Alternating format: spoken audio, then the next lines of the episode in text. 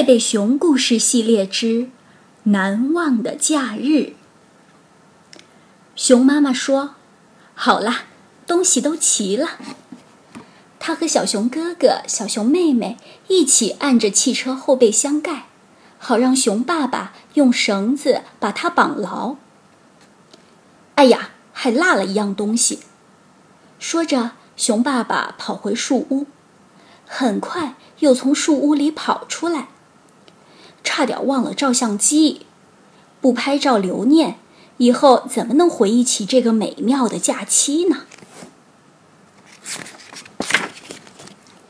小熊哥哥说：“想得真周到，爸爸，我也可以拍几张照片吗？”小熊妹妹也问：“我呢？”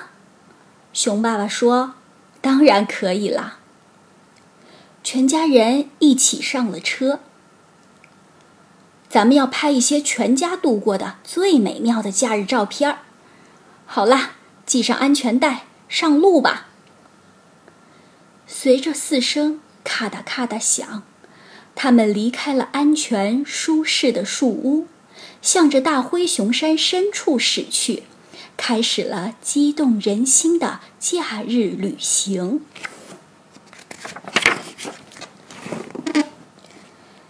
到大灰熊山度假是熊爸爸的主意。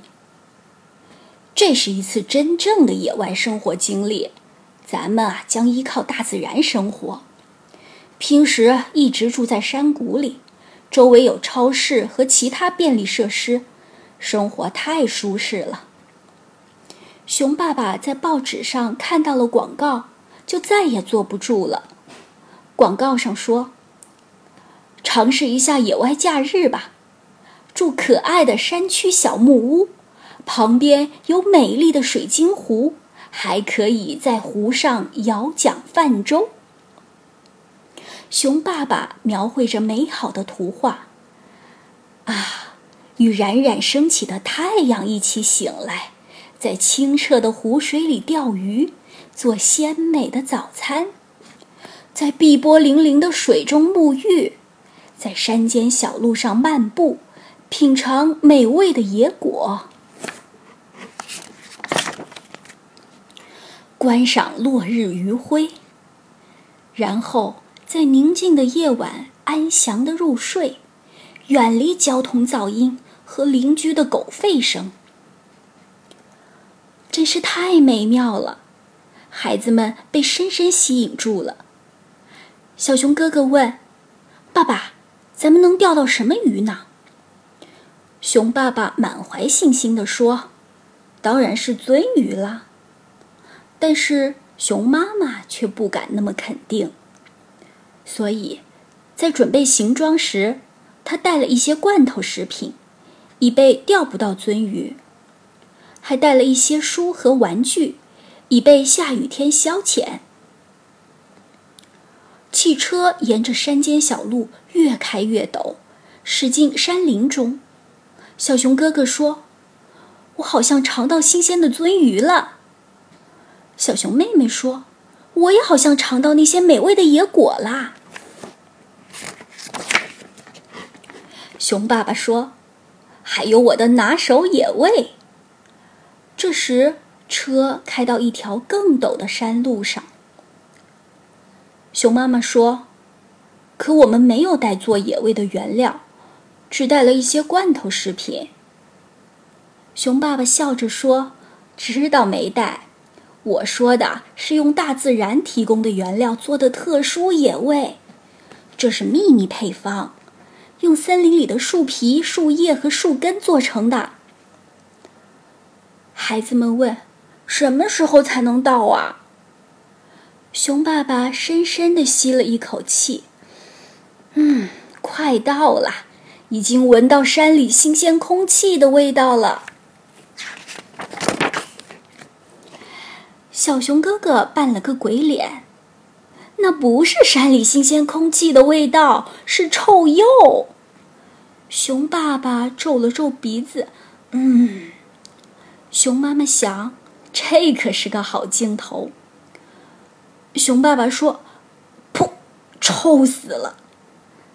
咔嚓，熊妈妈按下了快门。这时，车拐了一个弯，小熊妹妹喊：“看，小木屋！”的确，不远处有一座小木屋，旁边还有一个湖，湖里有一只小船。然而，却与广告上描述的不太一样。水晶湖里的水看上去更像泥汤，可爱的小木屋摇摇欲坠。湖里倒是有一只小船，但已半沉在水中。然而，熊爸爸一点儿也没泄气，反而更激动了。他大声喊着：“太完美了！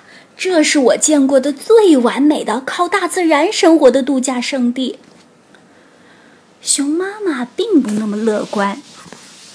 她注意到，小木屋外没有电线，这就意味着屋里没电。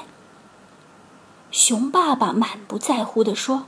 咱们才不需要电呢，在大自然中度假，需要的是敢想敢干的精神和森林生存的技巧，这些都难不倒我。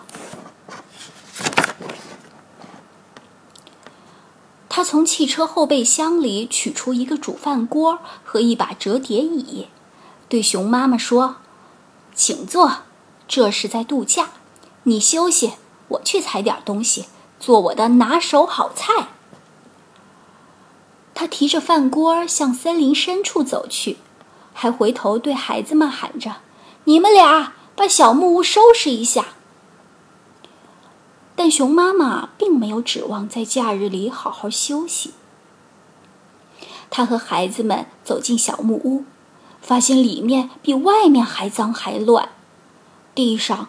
铺着一层没脚踝深的树枝和枯叶，实际上这里更像一个陈列着蜘蛛网、蚕茧和老鼠窝的博物馆。熊妈妈想，该拍第二张照片了。照相机咔嚓一声响，老鼠四处逃散。小熊妹妹清理着水池中的树叶。看到旁边有一样东西，问：“这是什么？”熊妈妈说：“是个压水的手泵。”我正好需要它。熊爸爸端着一锅奇形怪状的树皮、树叶和树根回来了。来，再加点水。他压着手柄，水泵嘎吱嘎吱地响了一会儿，水开始流了出来。却是带着铁锈的棕色水，但是熊爸爸并没有失望，他兴致勃勃地说：“做野餐，这水正好，现成的肉汁。”他把锅端了出去，外面已经生好了火。孩子们对这一切感到很新奇，但熊妈妈有些担心。她在壁炉里生了火。把豆罐头和干蜂巢放在火上加热当晚餐。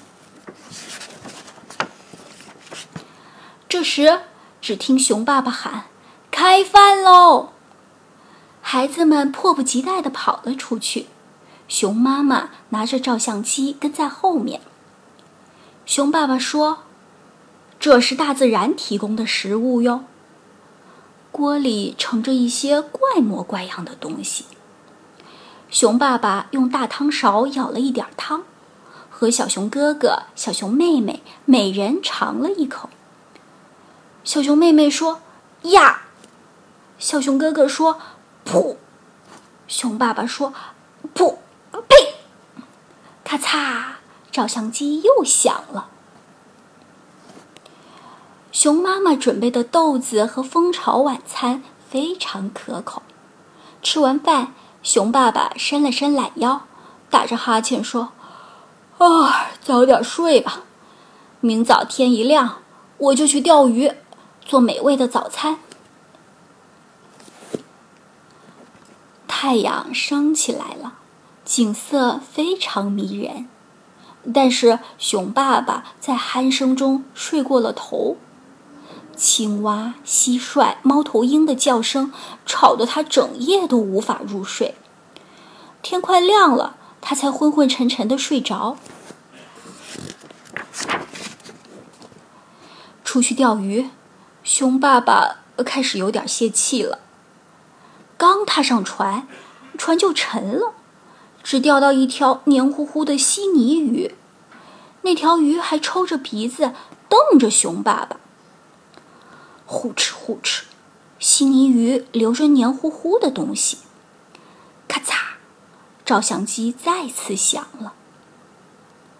熊妈妈和孩子们去采野果，尖尖的荆棘扎痛了手。品尝野果时，酸的连小鸟也皱起了眉头。这次是熊爸爸把这个镜头抢拍了下来。过了一会儿，夕阳西下，风景如画，但贝贝熊一家却顾不上欣赏这美丽的景色，他们手忙脚乱地扑打着从湖边成群飞来的饥饿的山蚊。他们向木屋逃去，熊妈妈边跑边喊。靠大自然生活，说的好听；看看这些荆棘和蚊子，倒不如说大自然靠我们生活。刚进小屋，就下起雨来，屋顶四处漏水，不一会儿，接水的盆子、罐子就不够用了。他们好不容易熬过了这漫长的一夜。早晨。他们浑身都湿透了，门口的楼梯井里积了一英尺深的水。